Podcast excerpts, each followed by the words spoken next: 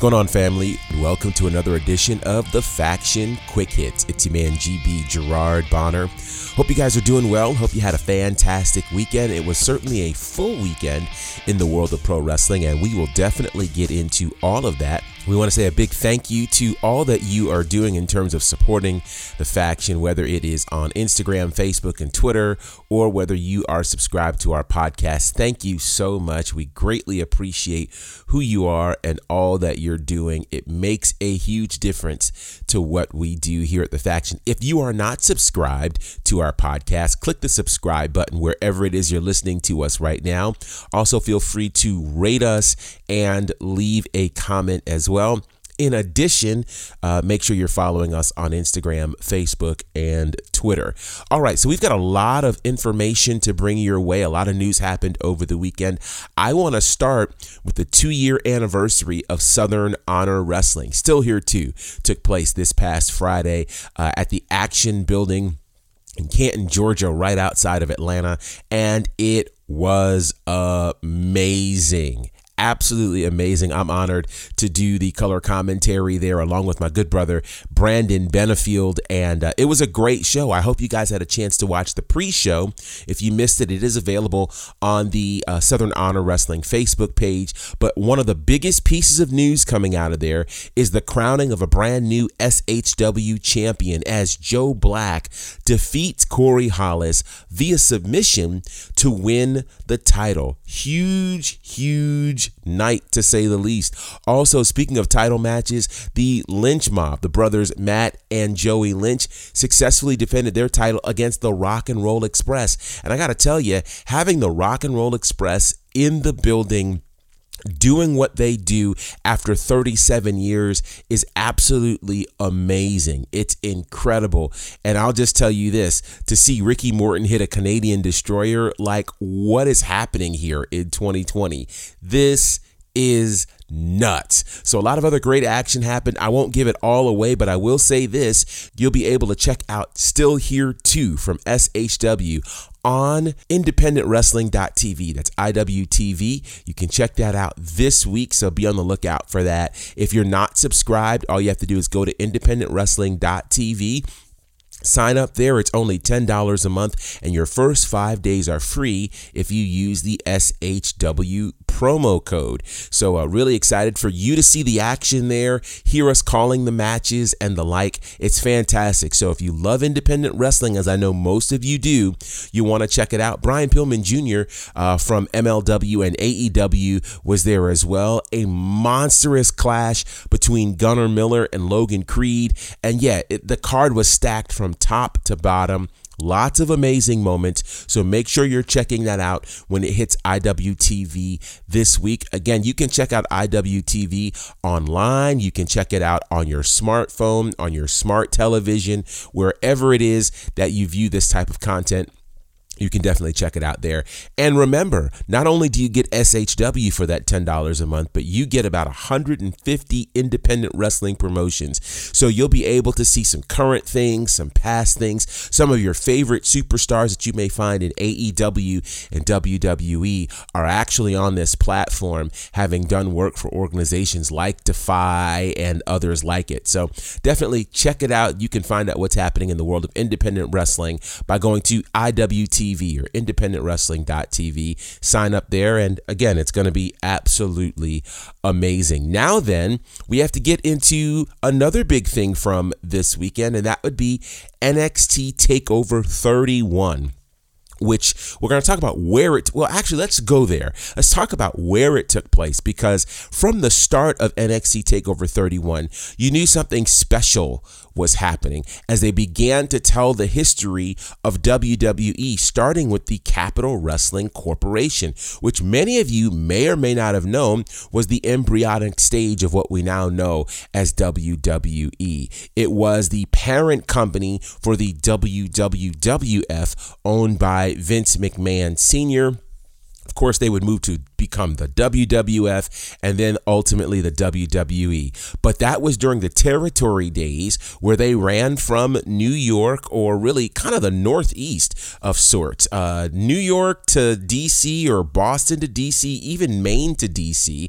Um, and it was a great, great time for the world of pro wrestling, as you could see in that package. Well, to now know, in case you did not know, that things are now called the Capitol Wrestling Center, and that is the new home for the Performance Center. So the Performance Center, as we knew it, has been completely gutted and it has been rebuilt uh, to honor the history of WWE, but to also provide an amazing fan experience. So we see similarities to the Thunderdome in that videos are available for folks to be able to chime in or to view from other parts of the country and around the world.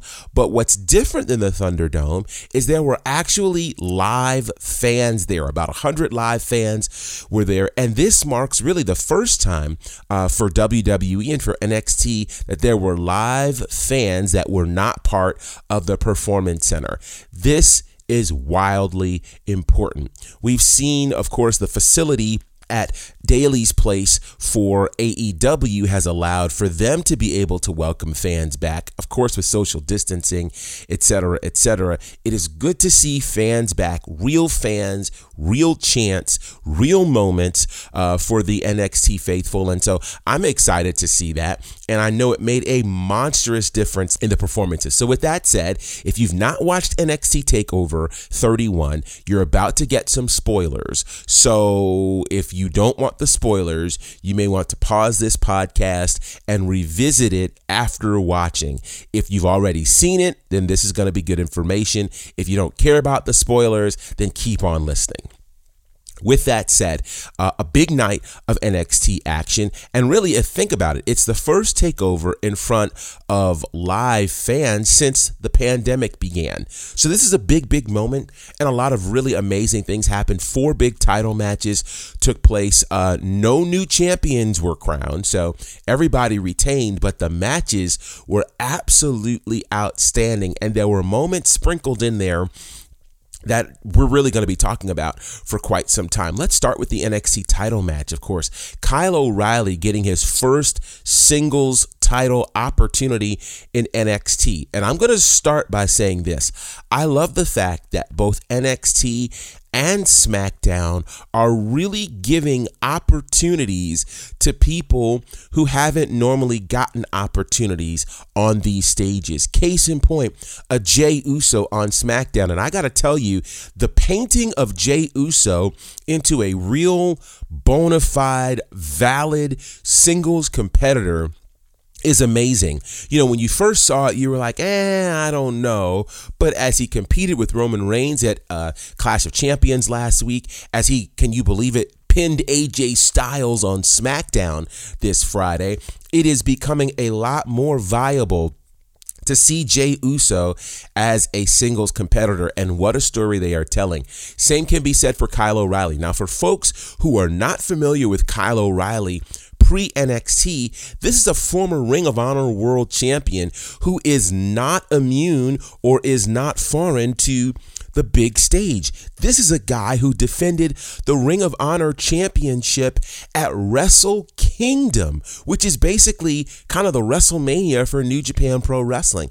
He is not a foreigner or a stranger to large crowds or to large opportunities. However, being in a tag team for the bulk of the last four to five years in NXT has not given most the opportunity to see what this guy can do. And I thought his match with Finn Balor was absolutely fantastic. It was brutal, it was challenging, it was competitive, and it's what you want out of an NXT championship match, which I have to also mention this. There were some really intentional things done on NXT TakeOver that if you were paying attention, you can see how NXT is really drawing a line in the sand in terms of branding to separate and distance themselves from Raw and SmackDown. We heard the terms and we saw the terms professional wrestling on NXT TakeOver. Now, why is that significant?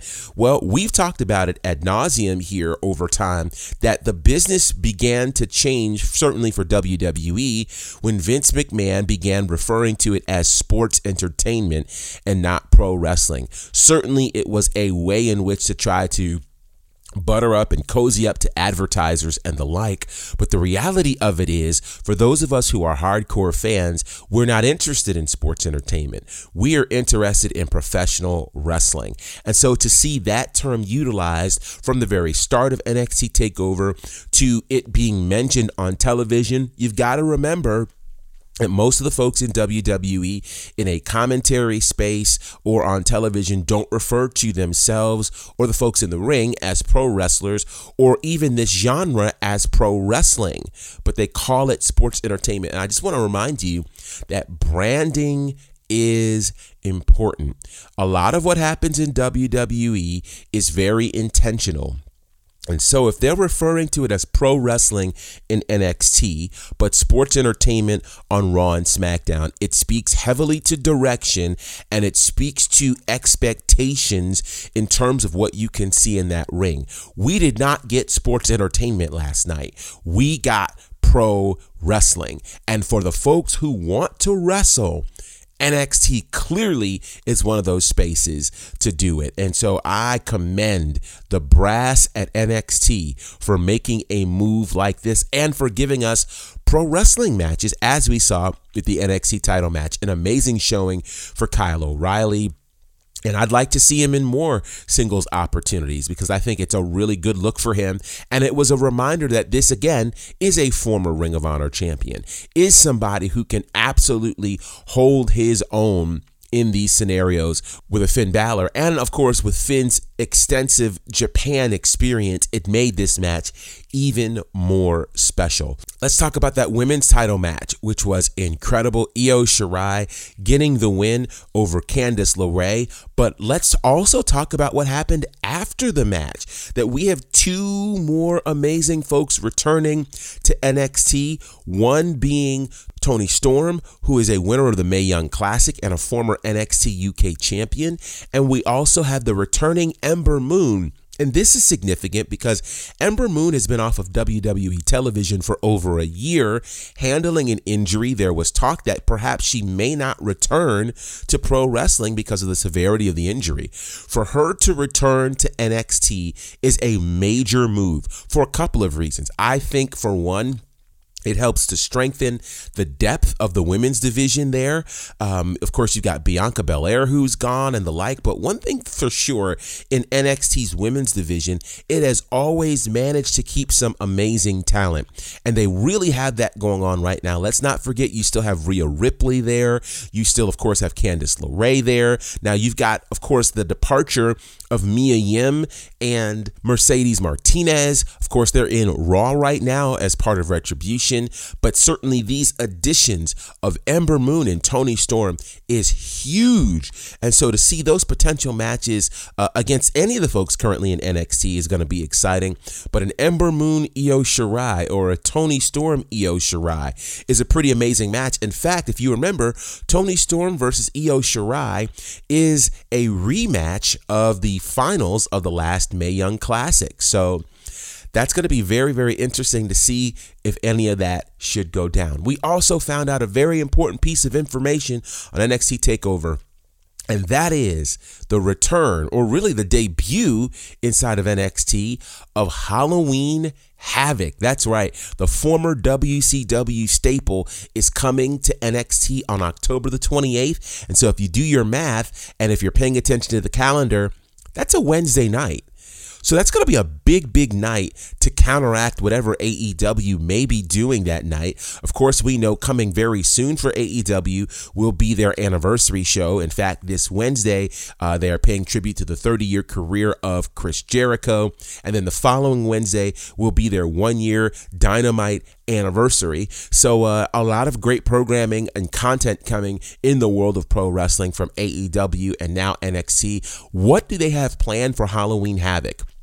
Halloween Havoc has sported some major moments from WCW, and uh, I'm excited to see. Now, remember, uh, we've seen War Games brought back, we've seen the Great American Bash brought back. It's kind of cool to see some of these WCW titles being resurrected in NXT. We've seen Starcade return, but Starcade became really a glorified house show that's been inside the WWE that has not been received well, it's not been executed well. But the idea idea of Halloween Havoc excites me. And of course, we'll be finding out over the next few days and weeks what that's going to look like. But if NXT is doing it, and they are, that means it's going to be amazing. Ah, incredible stuff. All right, well, we got to go. So uh, I hope you've enjoyed kind of our very quick review of NXT TakeOver 31. Um, it was amazing. I'm still stuck on the Capitol Wrestling center, which I think is a brilliant move. Um, again, it beefs up the look for NXT. It beefs up and again. I pay attention to things like camera angles and camera shots. The hard camera is now again on the fans versus being solely on the stage. Again, they've made some important adjustments, and I think it speaks well to the future of NXT, the Capitol Wrestling Corporation. I'm just excited about the Capitol Wrestling Center uh, now being what it is for NXT and a great home for NXT as well. All right, so I want to get your thoughts on NXT Takeover. Uh, SHW still here too, and the entrance or the introduction of the Capitol Wrestling Center. Let us know by way of social media, Instagram, Facebook, and Twitter at the Faction Show. Also, make sure you subscribe to our podcast wherever it is that you get your podcast. And stick with us. We've got some great things coming all throughout the day. Until next time, it's your man, GB Gerard Bonner, representing for my good brothers, Courtney Beard, Brandon Clack, and the fourth horseman, John Murray. Collectively, we're known as The Faction.